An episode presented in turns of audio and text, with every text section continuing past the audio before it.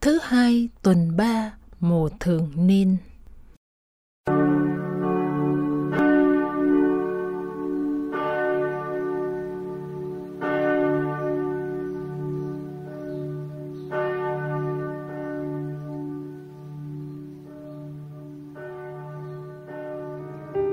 Vua David được sức dầu tấn phong làm vua Israel.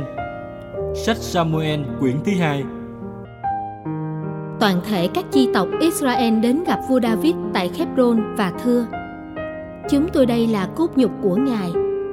Ngay cả trước kia, khi ông Saul làm vua cai trị chúng tôi, chính Ngài đã chỉ huy các cuộc hành quân của Israel.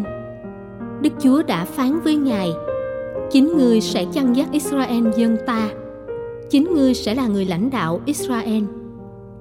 Toàn thể kỳ mục Israel đến gặp vua tại Hebron – vua David lập giao ước với họ tại Hebron trước nhan Đức Chúa, rồi họ sức dầu tấn phong David làm vua Israel. Vua David được 30 tuổi khi lên làm vua và trị vì 40 năm. Tại Hebron, vua trị vì Juda 7 năm 6 tháng. Tại Jerusalem, vua trị vì toàn thể Israel và Juda 33 năm. Vua và người của vua tiến về Jerusalem đánh người Giê-vút là dân bản xứ. Chúng nói với vua David, ông sẽ không vào đây được vì người mù, người què sẽ đẩy lui ông. Nghĩa là ông David sẽ không vào đây được. Vua David đã chiếm được đồn lũy Sion, đó là thành vua David. Vua David ngày càng mạnh thế và Đức Chúa, Thiên Chúa các đạo binh ở với vua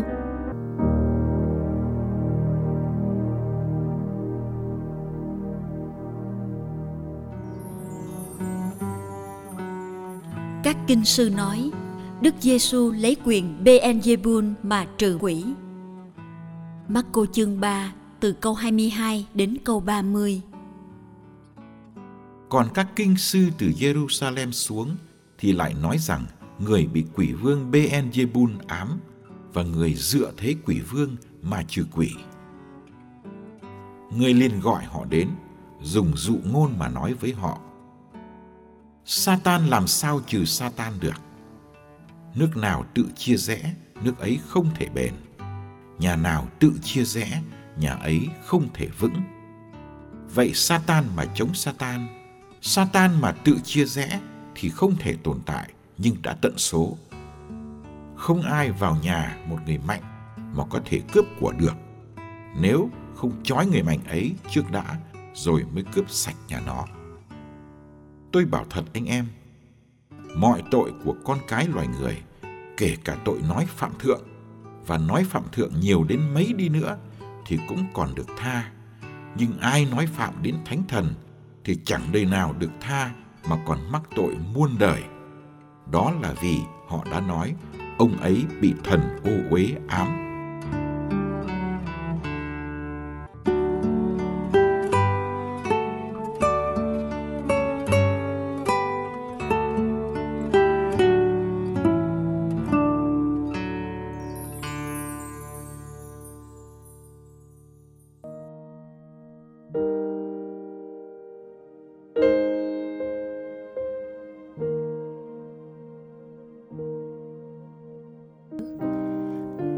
Thân nhân của Đức Giêsu đã tưởng Ngài bị mất trí, nhưng có thể họ không nghĩ Ngài bị quỷ ám. Dù trong thế giới ngày xưa, mất trí thường bị coi là do quỷ ám. Các kinh sư đến từ thủ đô Jerusalem có thái độ quyết liệt hơn nhiều. Họ tố cáo Đức Giêsu là người bị quỷ ám, không phải quỷ thường, mà là quỷ vương Beelzebul. Hơn nữa, họ cho rằng ngài trừ quỷ nhờ dựa thế của quỷ vương. Lời tố cáo trên đây của những kinh sư thật là nghiêm trọng, vì ai dựa thế như vậy là thông đồng với quỷ có thể bị sự tử.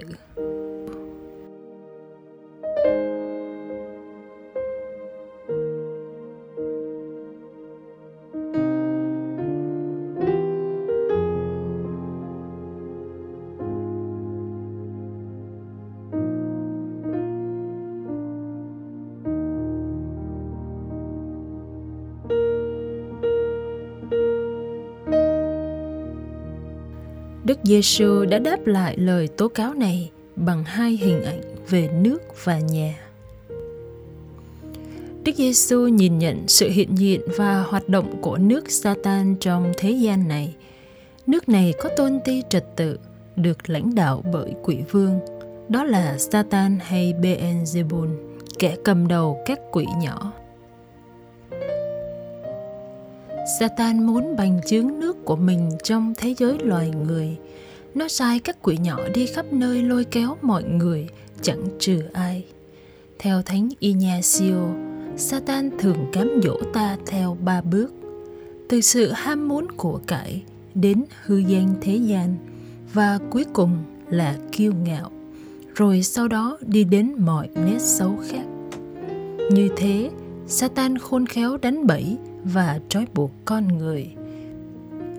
Đức Giêsu đã không bắt tay với Satan để đổi các quỷ cấp dưới.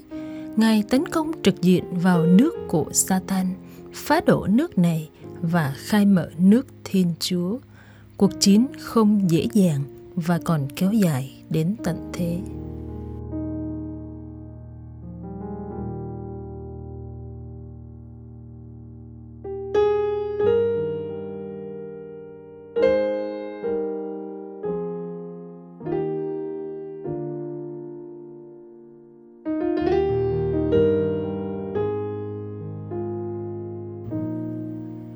Thế giới hôm qua cũng như hôm nay được ví như một ngôi nhà.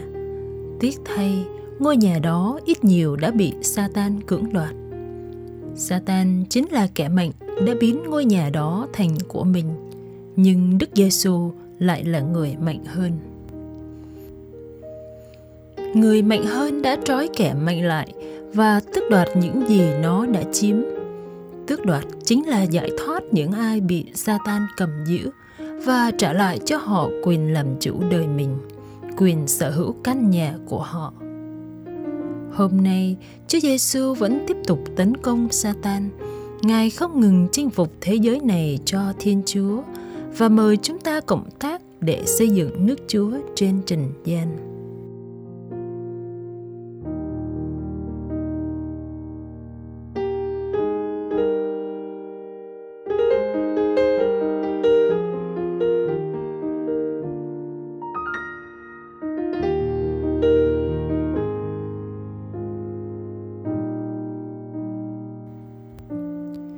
Nhờ thánh thần của Thiên Chúa mà Đức Giêsu trừ quỷ, nên ai bảo Ngài trừ quỷ nhờ quỷ vương Satan hay Beelzebul thì xúc phạm đến thánh thần, coi thánh thần như thần ô uế.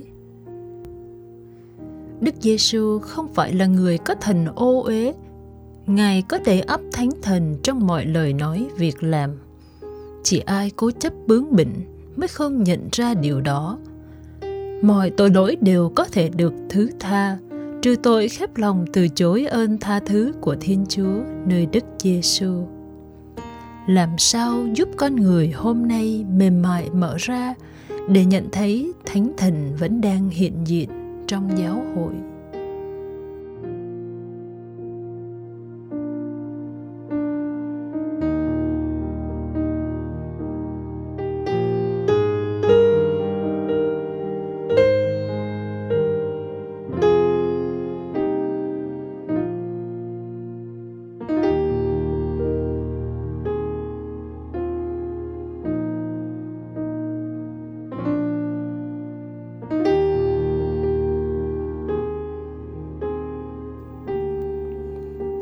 Lạy Chúa Giêsu, dân làng Nazareth đã không tin Chúa vì Chúa chỉ là một ông thợ thủ công. Các môn đệ đã không tin Chúa khi thấy Chúa chịu trao trên thập tự. Nhiều kẻ đã không tin Chúa là Thiên Chúa chỉ vì Chúa sống như một con người. Cũng có lúc chúng con không tin Chúa hiện diện dưới hình bánh mong manh, nơi một linh mục yếu đuối trong một hội thánh còn nhiều bất toàn